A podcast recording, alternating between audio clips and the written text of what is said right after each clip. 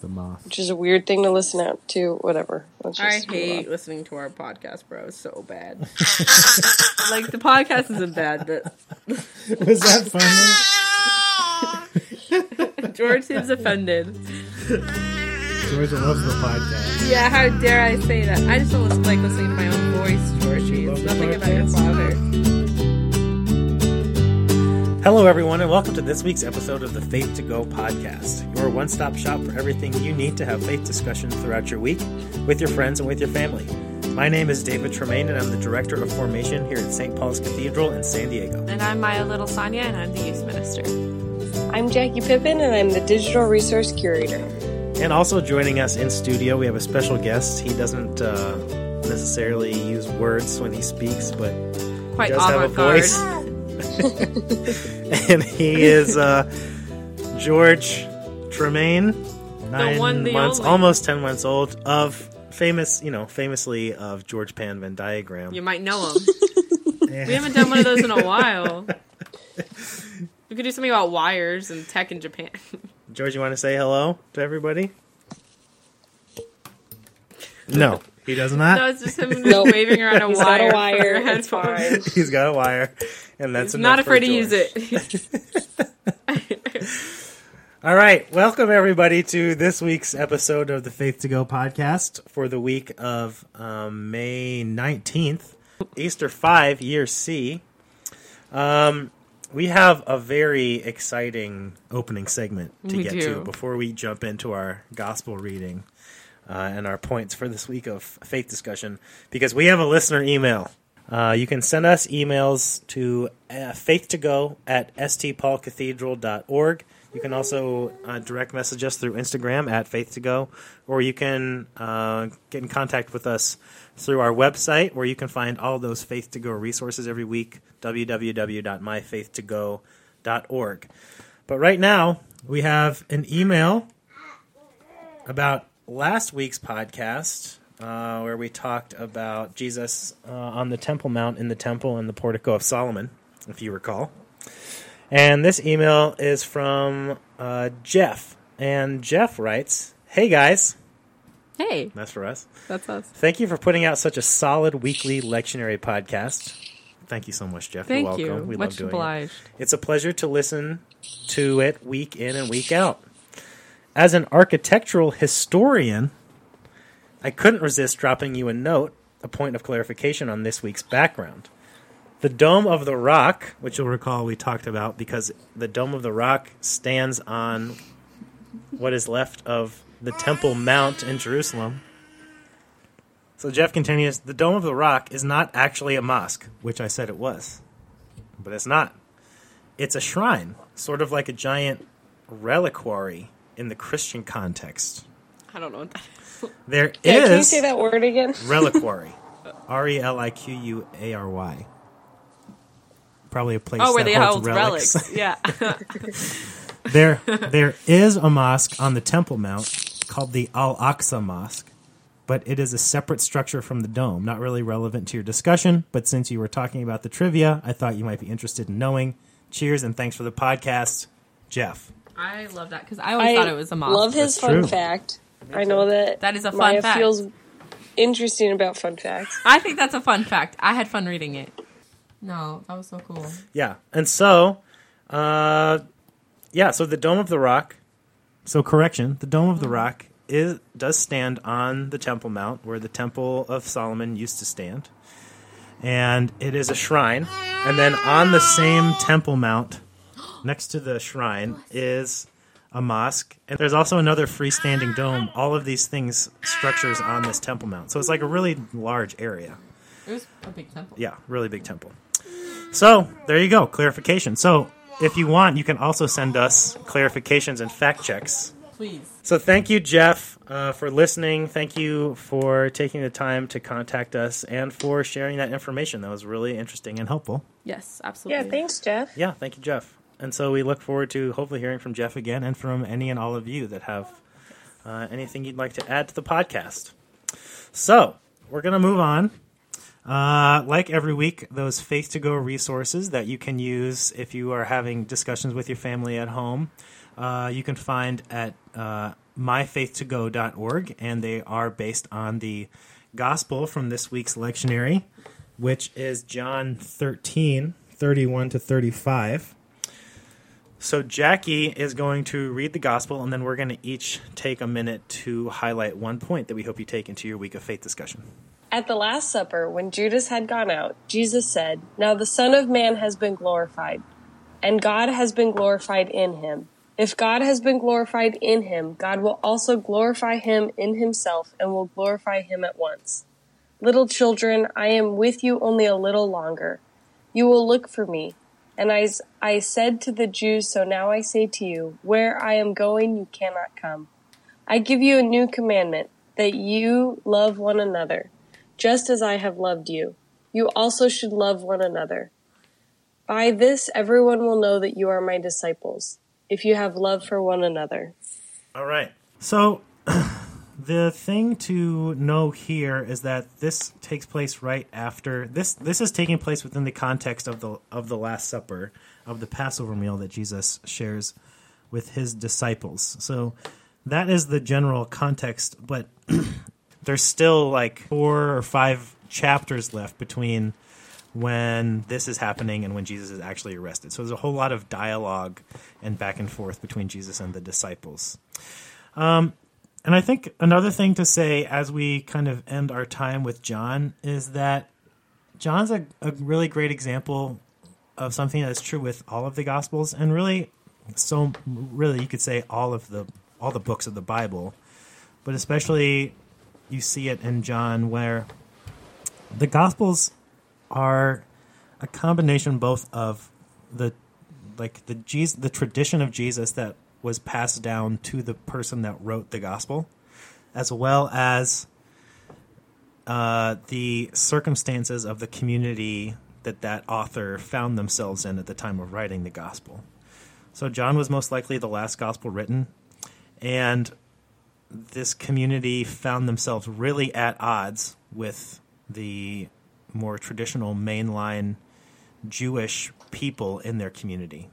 And so that's why there's a whole lot of really problematic um, anti Semitic verses in John because Jesus is always in opposition to a group of people that the gospel writer refers to as the Jews, which would not have been, which we know is not, would not have been true. Jesus would not have said the Jews talking about a separate group He'd be because talking he was about Jewish. himself, yeah. So there's there's it's this combination that this is this combination of both real tradition that has been passed down about Jesus and the gospel writer emphasizing and adding certain things to the gospel story to emphasize certain certain things that are important to that community from which that gospel writer is writing. So we have to hold those things gently and recognize that there is this interplay of those two realities, both what the tradition has been and the circumstances within which that tradition is being interpreted, uh, and read it that way. So, I think that's just one thing to keep in mind as we move on from John, because there are some really challenging verses in John, and there's some really challenging theology in John. And and there's some challenging parts of the whole Bible, and recognizing that this whole thing, all these books of the Bible, came from a specific cultural context and societal background. So, who has the first point? Maya's do. got the first point. I do. First up, I wanted to touch on the second verse, um, 30, 1332. It said, If God has been glorified in him, God will also glorify him in himself and will glorify him at once. Now, that is some Jedi mind trickery. There's a lot going on there. Um, but something I kind of wanted to focus on in particular would be the him in himself. So, Jesus glorifying God in himself.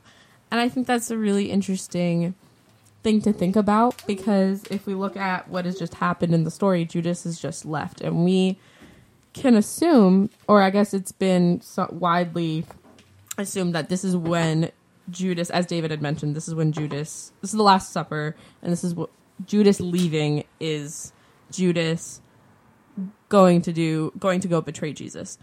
And it's, I just find it really striking that once Ju- Judas leaves, it says, Jesus said, Now the Son of Man has been glorified.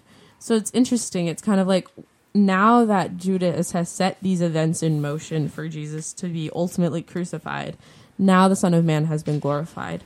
And so it made me really rethink what glory to God is, you know, because anyone in that at the foot of the cross would tell you that Jesus was not being glorified and that God was not being glorified in him um, at that moment. And I think it's really interesting because in the kingdom of God, you know, Jesus is flipping it upside down again um, and backwards. And he's saying that this glory isn't dependent upon the definition of glory as prescribed by the world. It is a glory that is sourced from God and it's to God and with God and not from the world. And I know that's like, well, yes, Maya, that's what he just said, isn't it? But it's but it's just something to really think about when I think in popular discourse or um even I don't know, like with like Christ the King and like God Christ is triumphant, which he ultimately was. Like, lest we forget that he was humiliated and broken and beaten on a cross. Like that doesn't change once the resurrection happens. Like that image will never not be in the disciples' head. That will never not haunt them for the rest of their lives, I imagine. You know, seeing that happen. Um or knowing that happened. Like and so and, and but that was it wasn't just the resurrection wasn't the glory, but the crucifixion as well. And it makes us think about how we can glorify the God in ourselves. So instead of him in himself, him in myself and what that looks like. And Jesus is telling us that is to love one another. And how him being crucified was an act of love. And it's just, you know, something to think about. It's just kind of a reminder of the glory and power and honor and praise that we talk that Jesus speaks of is not the one that we speak of. Right, and it's like Jesus is. It's cool because like Jesus is trying to, like you said, be flip it upside down and make it, and it's like really countercultural and in that way of like flipping things. He's like re- he's reversing the flow of glory. He's saying, you know, our in our, our like human way and, and egoic way and cultural way of understanding glory is that we go out and achieve it. Mm-hmm. You know, we go do something, we earn something, we you know make the most money, we win awards, we win, And we get and we get the glory. Yeah. right. And Jesus is reversing it, so it's not going outside in. It's not based on the things we do out here and getting the glory. It's not going to get the glory. It's finding the glory that's already in us. Mm-hmm. You know, it's like God's glory in us is shining out, and like we can then recognize the glory in other people, not because we've given them the glory, not because they've earned the glory, but we can like see the glory Amen. of God. I think that brings me to my point of um, like how do we how does Easter how does Jesus died on the cross how does that inform like this notion of love uh, and throughout the church year you know we have this cycle of Jesus's life and and this is from a resource that we actually posted on my faith to go from uh, Easter 2 and it talks about the church year. We get to live out the cycle of Jesus' life. And we have Advent and we're waiting for his birth. And then we can celebrate his birth and follow his early life.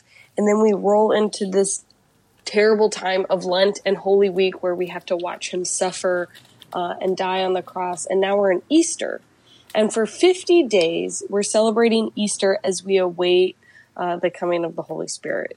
And so, what like what can we do during this Easter season? And is Easter a season or is it a day or is it a life that we can choose to live? Mm-hmm. And so how do those how do those facets of Jesus's life, you know, knowing that he is born again every year, knowing that we are going to watch him grow up every year, knowing that we are going to watch his struggle through Holy Week, knowing that he's going to die, knowing that he's going to be raised again. How do those things inform how we live our life? Mm-hmm. And so, uh, this author in this resource talks about how, like Lent, like Advent, we can take on a discipline. And so, what does it mean if we, during this Easter season, put on the heart of Jesus? And what does it mean if we're not afraid to make mistakes because we are, are just loving and involved in that love and redemption that is the Easter season? Um, and so, how does that transform our lives? But then, how does that transform the lives around us when we live a life that way? Yeah, and I think based on that first point, like living an Easter life looks like recognizing the glory in defeat and like the glory in our weaknesses. That there's glory in losing and failure. That there's glory in weakness and in humility. That there's like Right. there's glory in actually not being the best, but just mm-hmm. being Well, and who in we are. redemption. Yeah. and there's the ultimate courage in losing and mm-hmm. messing up because and humility as a result mm-hmm. and not need and not getting destroyed over it you know that's something i've had to learn it's like give i wrote like give me the courage of like the defeated jesus you know in the sense where my ego gets absolutely smashed to the ground when we get defeated or mess up or fail through trial and error or become humiliated. But when you let go of that, as Jesus did, you are triumphant over that defeat that your ego would be absolutely crushed by. But it takes so much courage and ultimate humility to not. You don't get defeated by it, you know? Yeah. Yeah. and I and and also there's like this kind of begins to go into transition into my point that I want to make because it's his whole thing about love, especially just the way he talks about love generally in this second half of John's gospel and all this like abiding language, the father I and the father and the father and me and I and you and like the vine and the branches and the grapes and it's like there's something about this the way that Jesus talks about love it's not like there's no like there's no power differential in love there's no like gaining of there's no winning in love it's all this kind of not defeat really but it's like the the love that Jesus is talking about is like a constant outpouring that is an abundant way of thinking about love and not a scarce one that like I may not have enough love in me to give so I need to hold some of it back. It's like a constant giving of the self because we all know that we are connected to one another. I and you and you and me and like we and one another. And so he's talking here about he's using language here about loving one another. And uh, like Jackie was mentioning, uh, this Easter season is leading us up to Pentecost, and that's the day that we like, you know, Jesus ascends into heaven, and then this like phys- whatever kind of physical form of Jesus existed in post resurrection, that physical thing is gone, and so like now what what exists now? Like how do we how do those disciples move forward now that Jesus is gone? And on Pentecost, we celebrate uh, we celebrate the you know descent of the Holy Spirit in the beginning of Acts and speaking in tongues and things like that. And Jesus similarly talks about the Holy Spirit in here and refers to it as as the Paraclete, the like the Advocate, the one that will come, that will come, that will be sent from the Father when Jesus is gone, that will like continue to guide people and dwell in people. And so what Jesus is doing here is beginning to get the disciples ready. I think we said this maybe it was last week that we talked about this. Maybe 2 weeks ago with Jesus saying the come have breakfast with me thing with Peter, but it was like Jesus is getting them ready for what it looks like to follow him when he's not actually present physically with them anymore. Because all this time they've been able to just physically follow him. And now he's saying, I'm going to go to a place that you can't just follow me to, But follow me. but follow me still. So, what does it look like to follow me? And so, one part of that for John is this, you know, enduring presence of the Holy Spirit once Jesus is gone. But it also is loving one another. What does it look like to follow me? Well, love one another. I will be present with you in your love for one another. And it's interesting because this, like, there's two things. One is that there is no institution of the Eucharist, the Lord's Supper, in John like there is in the Synoptic Gospels, Matthew, Mark, and Luke. There's no Jesus took a cup of wine and bread and blessed it and gave it to them. The the Last Supper for Jesus is like the washing of feet and hmm. then telling them to love one another. and and that kind of adds to the way we think about what it means to be the body of Christ and to be like sacramental in our in our embodiment of the Eucharist is that like to be the body of Christ is to love one another. But also, as much as we like can read John with the synoptics, we have to read the synoptics with John here because like I was saying before in the context part, there's this this gospel is really a polemic kind of pushing, you know, it, coming out of a really tense time where there's clearly a division between those who adhere to a more traditional Judaism and these new Christian people, and they're really like fighting against one another.